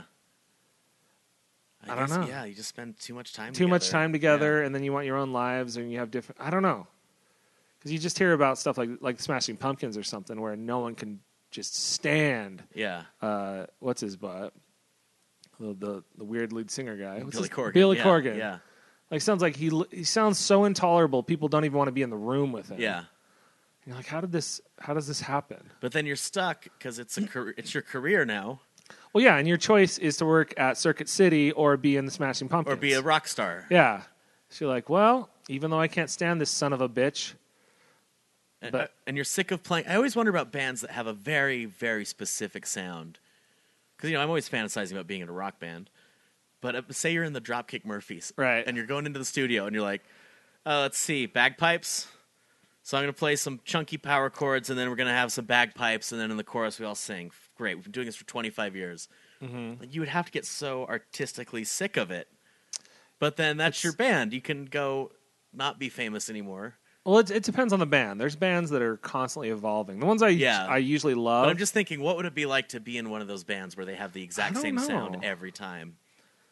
It would have to be so unfulfilling. when I, Uh, But then Dave, the singer, is saying, "No, this is this is the sound, and if you don't like it, we'll get a new bass player." Well, do you know what? Do you know what's interesting? This is some. When I was in a band for a few years, I had the idea in my head that I would get sick of playing the songs, right? Yeah, right.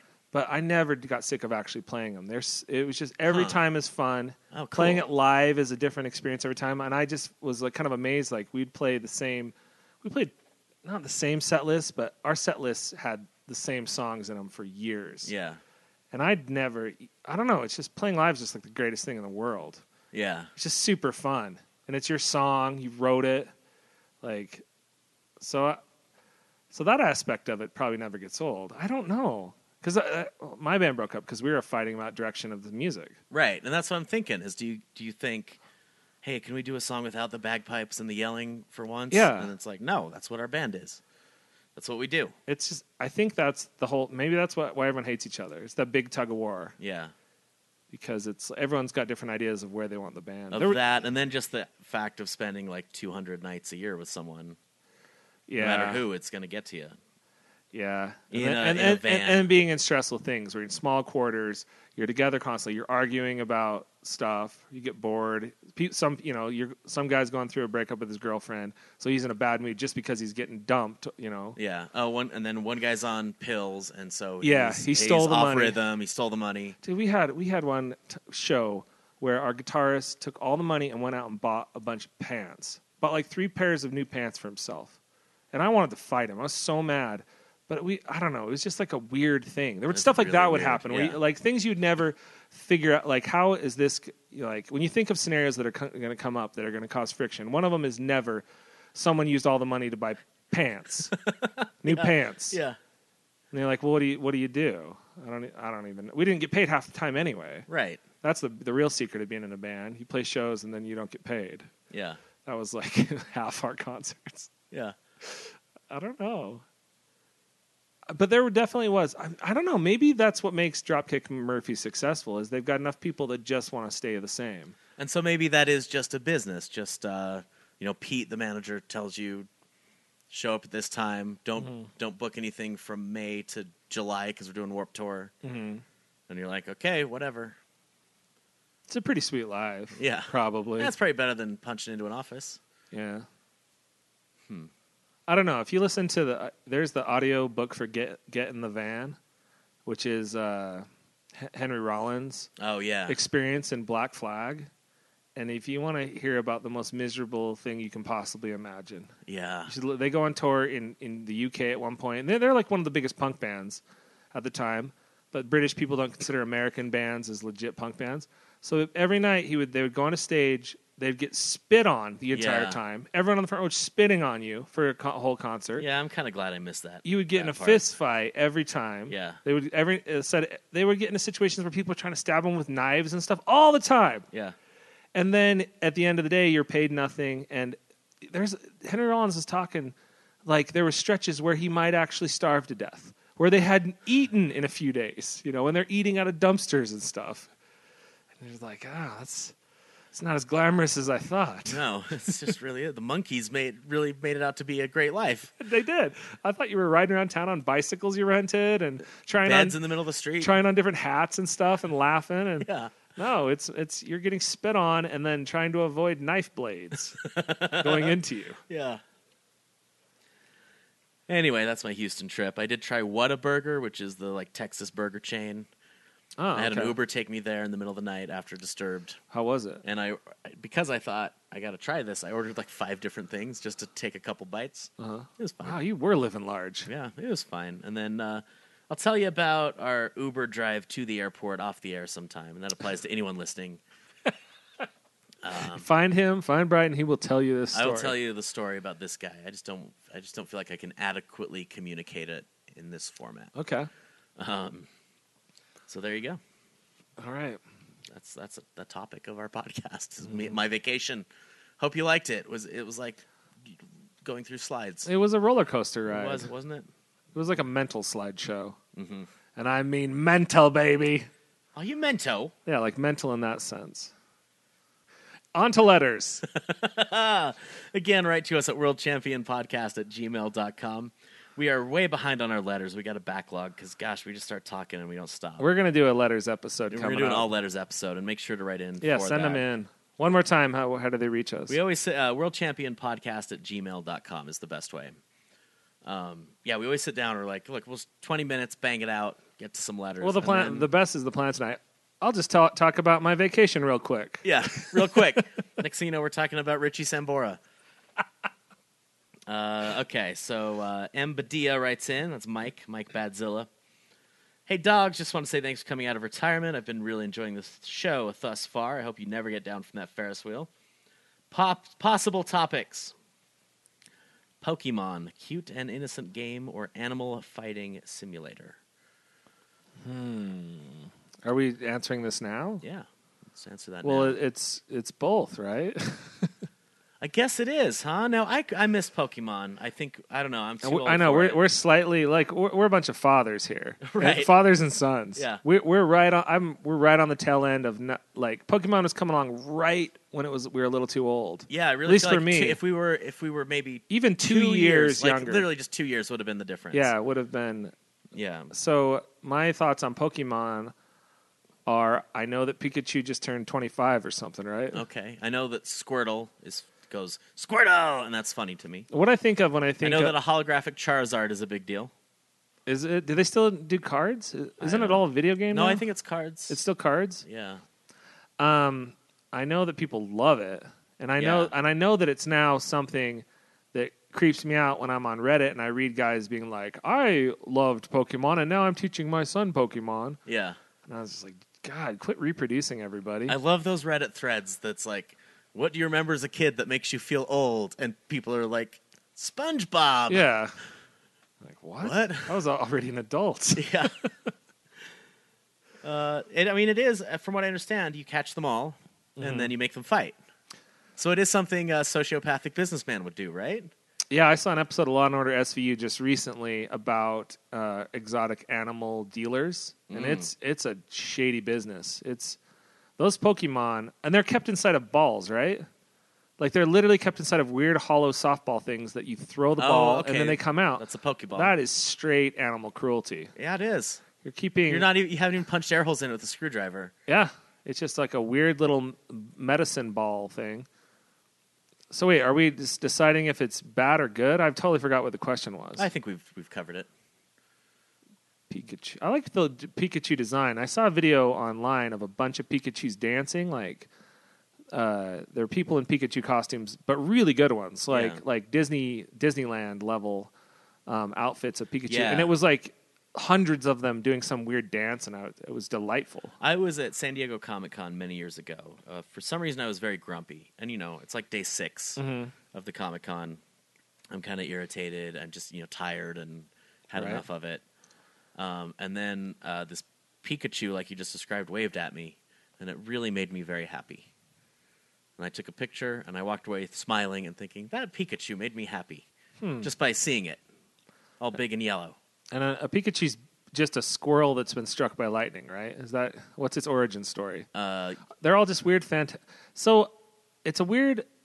So th- it, the whole idea of Pokemon's weird, right? It's like a bunch of children that are in some kind of competition for life, life and death, right? To try to to win a thing where you capture animals. It's like a big game trophy game. Aren't there bad guys in matching shirts? I that think- sing some like the Rocket siblings. But I- they I sing think- some kind of poem. I think they're bad in the sense of the school bullies. They're not like evil people. Oh, okay. They're just kind of little shitheads. there was a fan made trailer for Pokemon if it was a live action movie Mm-hmm. and like a serious dramatic, like superhero type movie. It looked pretty cool. All right, well, that's the, the final word. That's the final word. Uh, he asks if you were creating a robot butler, what would be its prime directives? Um, God, what would I even? I think I would just want it to have a British accent and call me sir a lot. I think that's about it. Um, I- he's got to make sure there's crackers in my cupboard at all times. Peanut butter. He's gonna kn- do my shop. He's gonna do my grocery shopping for me, so I never run out of things. I think I should never have any kind of servant, like human, animal, or or robot, because I just think it'd be a slippery slope for me. I would start out just being like, oh yeah, just make sure the groceries are done, and then, you know. Three months later, I'm screaming at a robot because all the grass isn't exactly a quarter of an inch long. Well, robots should be able to handle that. To be fair, Yeah. I mean, I guess there's variations in the soils.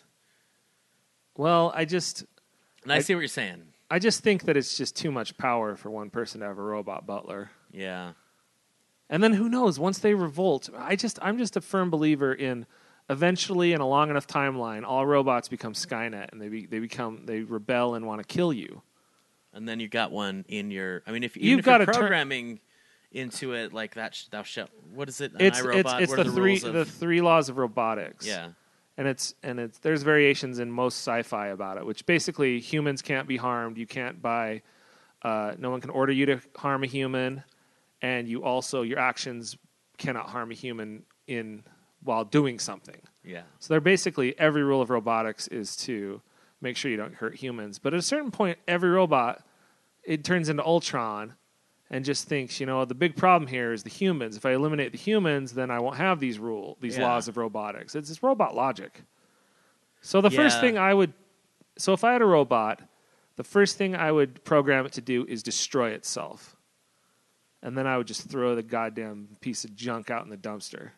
You wouldn't keep it as a trophy, as a sick. Trophy. Well, just its head, maybe. Just the s- s- like metal skull to hang on Oh, the that'd wall. be pretty cool. No, to hang on the door. To be like, stay the fuck off my property, robots. so this robot forced its way into your home to be your butler. And no, you, it was a and gift. You killed it. It was a gift from from my ex wife Oh, okay. when we were together. It was what caused the divorce. It was us Okay. fighting over this robot, and then she just activated it one day because we were arguing about like, I don't want to turn it on. I don't feel comfortable. I don't want this robot in the house. And her saying, everyone has these. All our neighbors have them. Everyone in, in our church has one of these robots. They're perfectly safe. And then who was right? We'll see. I was gonna say we don't know yet. We're gonna find out. Uh, maybe. But uh What if you were wrong and you've been struggling this whole time to just live when you could have had a robot assistant? I can't go down that road. It's too dark. Fair enough. Speaking of darkness, he asks who would win in a fight, Tom Waits or Jerry Only? Jerry Only, the bass player for the Misfits. Tom Waits, of course, Tom Waits. of Tom Waits' band, one man one man band. He's he's like the guy in he's like Dick Van Dyke and Mary Poppins. I'm going to guess, and this is just pure conjecture, because Tom Waits is a big Frankenstein monster man. He's like a Hellboy. Man. He's like Ron Perlman's son. yeah, I'm going to guess that if you met him, you'd be shocked by how small he is. I don't know if that's Ah, true. That's a that's a twist. I But it didn't- seems like you'd be kind of like, wow, look Yeah. how narrow his shoulders yeah, are. like, wow, five foot four. Wow. Yeah. I, I, he does look like a monster man. yeah. He does. He he looks like he, the Frankenstein's monster.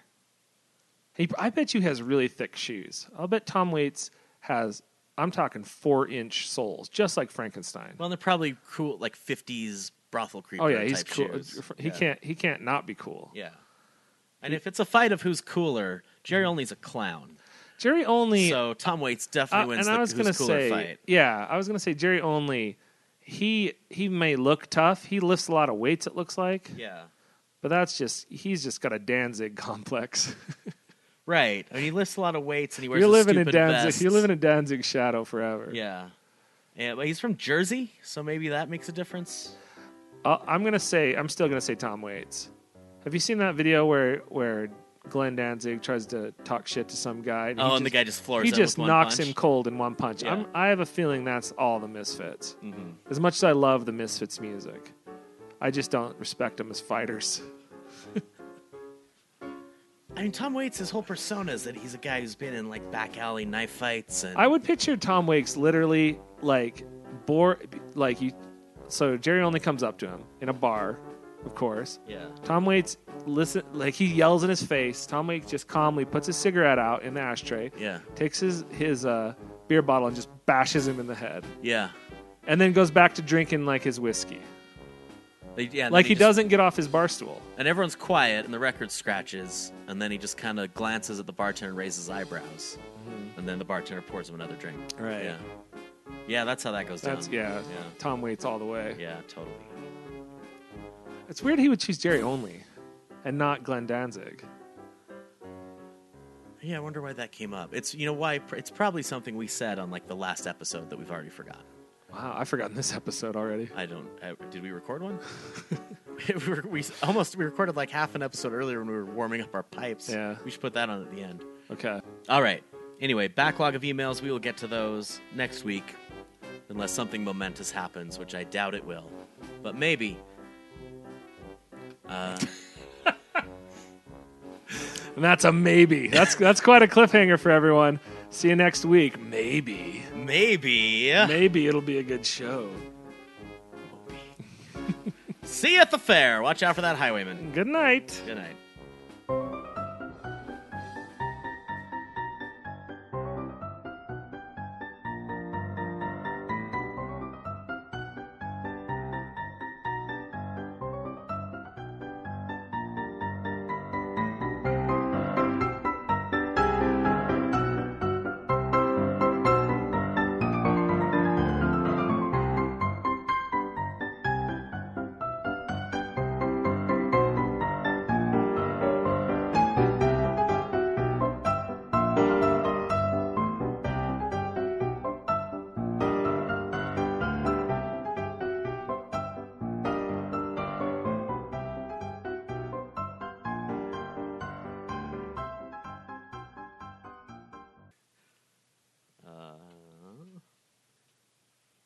Bunny Whaler.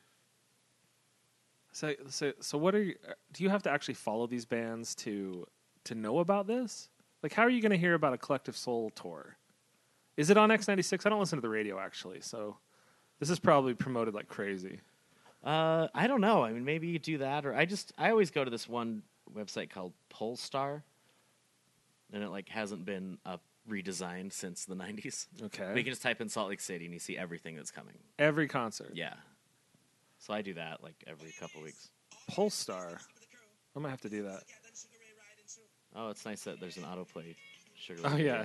Everyone wants autoplay Sugar Ray. Um, God, do you remember how big Sugar Ray was? VIP section. You can get your first Uber trip, formed in 2000. Sh- Just give me biography information. I like the singer Sugar Ray because he keeps getting busted with cocaine. He's always just lit. And I saw him on an episode of Rock and Roll Jeopardy, and he killed it. Was didn't he go host Access Hollywood or something? Yeah, he did that kind of stuff, but right at kind of the height of Sugar Ray when they were actually a leg- like something you would say and someone would be impressed, like, "Oh, Sugar Ray are coming," you know, right at the height of that halo on the the bed post or whatever. Uh, he was on Rock and Roll Jeopardy, and I just was watching it on cable, and he just murdered it. I was so impressed Uh, 30, Thirty-seven dollars. for Sugar Ray. Sugar Ray, Everclear, Lit, and Sponge. Which one is Lit? Lit is uh, Are they? Um, Okay, yeah. do Please tell me. Yeah, they, they were like they were why. like they were like greaser bowler guys. They were like But that was a big thing in the '90s. There was were- greaser bowlers. there were a lot of bowling. Yeah. say, Lit did it. What was the band that, that I was wearing bowling shirts. what was the band that, that was the Gorilla Biscuits? Civ. Wasn't Civ like wear bowling shirts? To everyone who didn't wear a fucking I wore bowling shirts. What am I talking I about? wore a bowling shirt. I bet I had three bowling shirts. It must have just I don't know. It must have been just No, this I know Offspring was always wearing bowling shirts. For sure, Offspring wore a lot Yeah. of bowling shirts. I can picture it. Oh Everclear probably wore bowling shirts. yeah. Oh, yeah. Let's see. '90s band bowling. Civ wore bowling shirts for sure. I saw Civ play at some festival, and I watched the whole set hoping they would play Gorilla Biscuit songs, and it wasn't. It was just like I can't even remember what their songs sound like. It's like alternative rock. I still have their CD. Civ, Yeah. what's their big song? Can't, wait, one, minute, more. As soon as I said it, popped in my Yeah. head. I can't wait. They're they're It's a pretty good song. they're they're a little bit better, but it's because they came from the, one of the best hardcore bands ever. Yeah. If you weren't wearing bowling shirts, you were wearing those like um like mechanic gas station shirts. Yeah. Had the name tag on yes. it. Yes. The other shirts I wore Like, a all lot. those are just like Dickies work shirts, right? Yeah, or l- yeah, I- or yeah, they were just like mechanic shirts, right? They were just kind of like a, a button-up shirt with a patch on it with your name. Yeah, but there's certain cut to it. Yeah, big, big and baggy. Yeah, Every, at least everything I owned was Yeah. huge. boxy and baggy. I wore in high school. I wore tons of shirts that looked like how Bert and Ernie dress, like striped and colorful, but they were huge. They were gigantic shirts.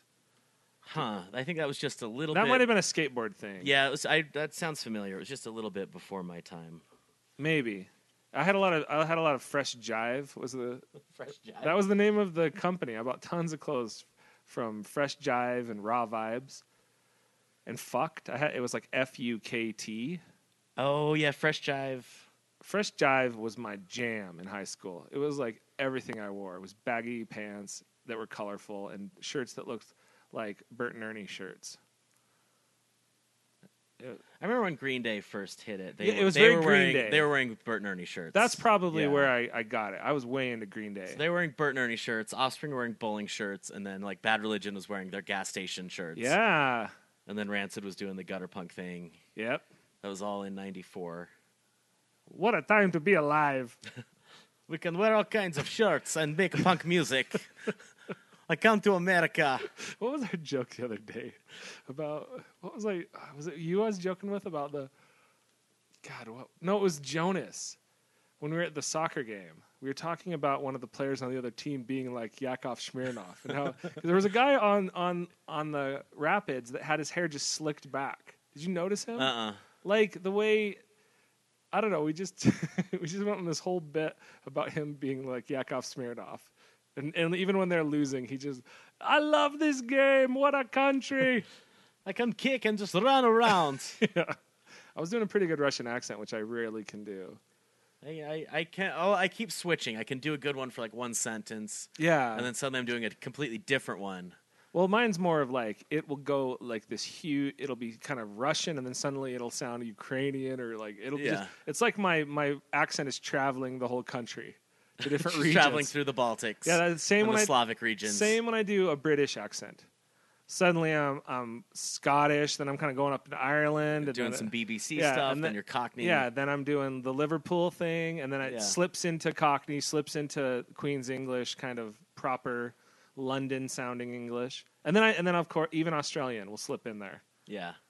It's God, I'm a terrible actor. I uh, I worked for hotel call center, which feels like a f- couple years ago. That was uh, 16 years ago, and I know. A couple years ago, good lord. we would um, sometimes what would happen. Here's a little industry secret: is you call a hotel and ask for their reservations department, and they're transferring you to Salt Lake City Okay. because the hotel. It's like why would we have a reservations department in our building when we've got 800 people in Salt Lake answering the 800 number? And it, and so the reservations for the whole country or whole world. So you call like one eight hundred hotel company when it Right. comes to Salt Lake City. But then if you're like, no, I don't want to call this central place, I'm gonna call the hotel in Pasadena directly. So you're dialing long distance, you're punching in like three five six, five five five, whatever. And they're like, Hello, hotel in Pasadena and you say reservations and then they just transfer you back to Salt Lake. Wow. Yeah, but you're supposed to pretend like you're there, so you have a lot of information at your fingertips. And it comes in on your phone, and it says like hotel code, Pasadena. Really.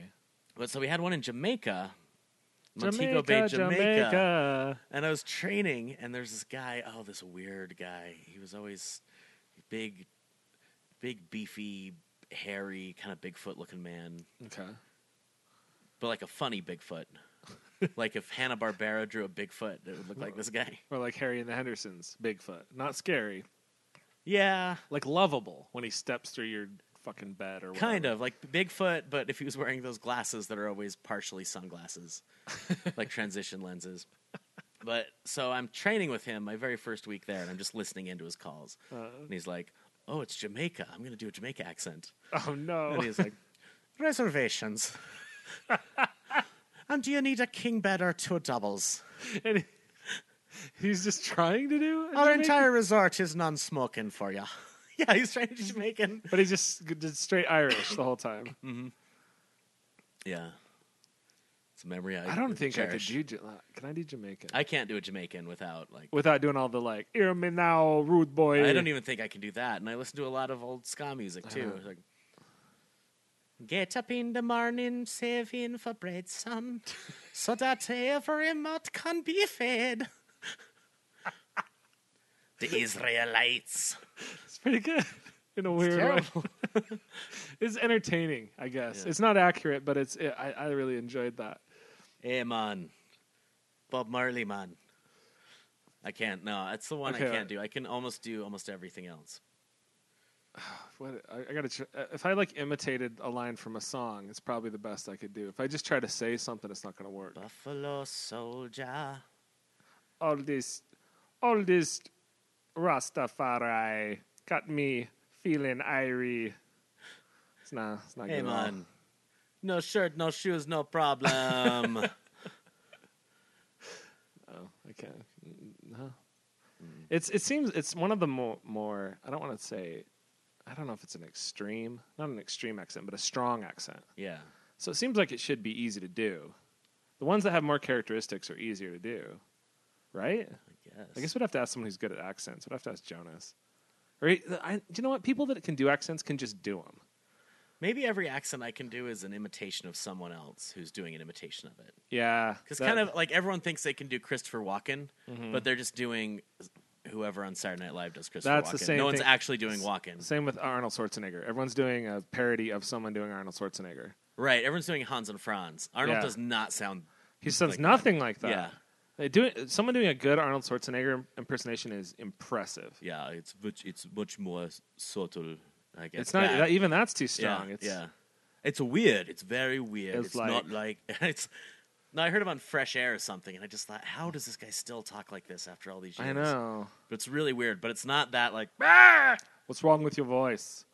Were you attacked? Oh no, wait. What's what is it? What's wrong with your face? Were you attacked? No, I'm doing Andre the fucking Giant.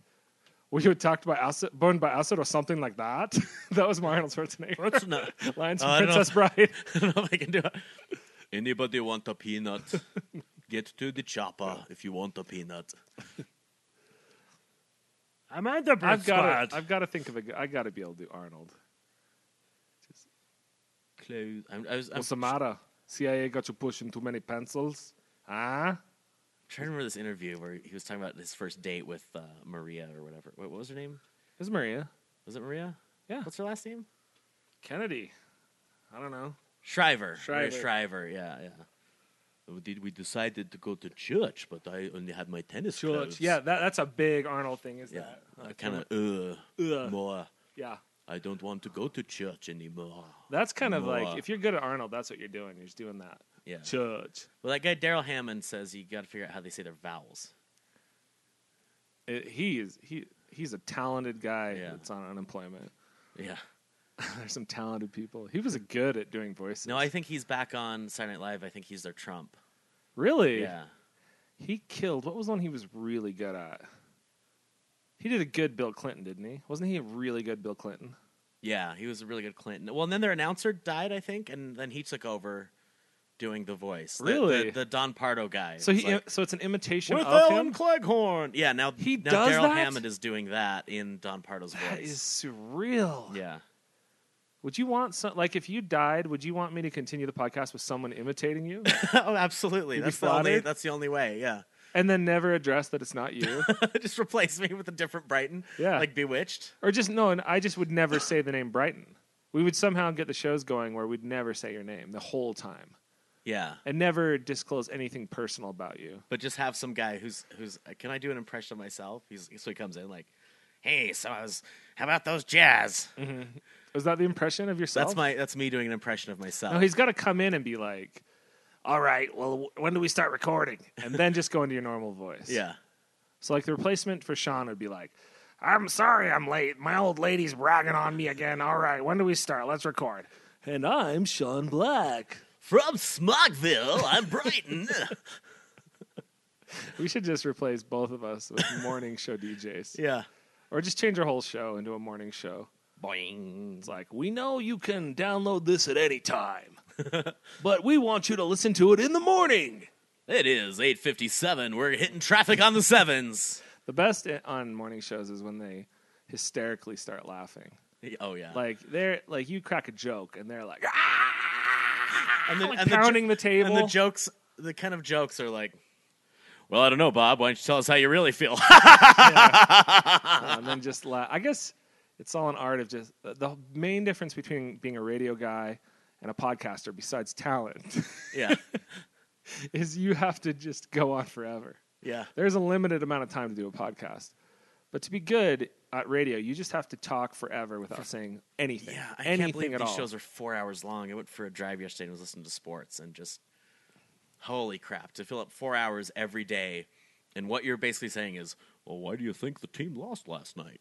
No, no, th- that day where Pete Rose was going to, or they were interviewing the guy that the investigator. Oh yeah, I turned that on because you told me to listen to this thing because it was going to expose Pete Rose as this big fraud. yeah, And I listened for hours, yeah, and it was just, it was mainly Jim Rose just going over and over and over what had already happened. Mm-hmm. yeah. Like once again, let's let's let's. This is what he said. anyway, I'm up against it. We got to hit a break. We'll be back, He's and then come so- back from the break, and then you start over. Yeah, Ah, he's so obnoxious. Jim Rose. I, I bet Jim Rose is the most. Rome. Or what am I calling him? Jim Rose is Jim Rose, the, uh, guy that is puts the freak lights circus. his dick on fire and stuff, right? Yeah. Okay, Jim Rome. Yeah, God, Jim Rose. I guess it was all that talking about '90s bands thought got me thinking about the Jim Rose circus, Circus. side sideshow. Yeah. They came to Kilby Court. Do you know that? A bunch of my friends went in high school, and I remember every, I, I like a ton of my friends went, and every single one of them the next day at school was like. A woman lit a light bulb with her vagina. That was the first news from every person Yeah. individually. Oh, I woman lit a light bulb by putting it in her vagina. Wait, how? And She like Oh, like it she- lights up, like she Uncle put, Fester? She put like a, a battery in her mouth, and then would put a, va- a light bulb in her vagina, and then the light bulb would turn on. I'm assuming this is a low watt light bulb. yeah, I don't know how that works. I had a PhD. but I mean, it's, pic, picture picture a bunch of 17 year olds going out for a, a night. yeah, Their parents think, "Oh, you're going to some little f- like rock and roll concert. Have fun Yeah. with your friends." And there's like a 21 year old woman putting a light bulb in her vagina, while just all these sweating high school students gather around. that sounds horrible. It's pre-internet. in Kilby Court, which is just Pre- fart central. Well, it's like it's like your cousin showing her her private parts to you in a tool shed. That's what it's like. Oh god. It's like "Hmm," like oh, it's it's my weird second cousin that I never see. That's you know, us gonna be a stripper in two years. because she's from some meth lab city, Yeah. wanting to like let's show me yours and I'll show you mine. If we can get, if we can pull forty bucks together, She says she'll show us her tits. I got twenty right here. I bought it from my mom. Yeah. Thought it was for for fruit by the foot. fruit by the foot.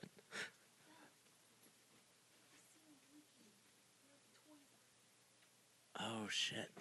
What do you mean? The roof? What the fuck?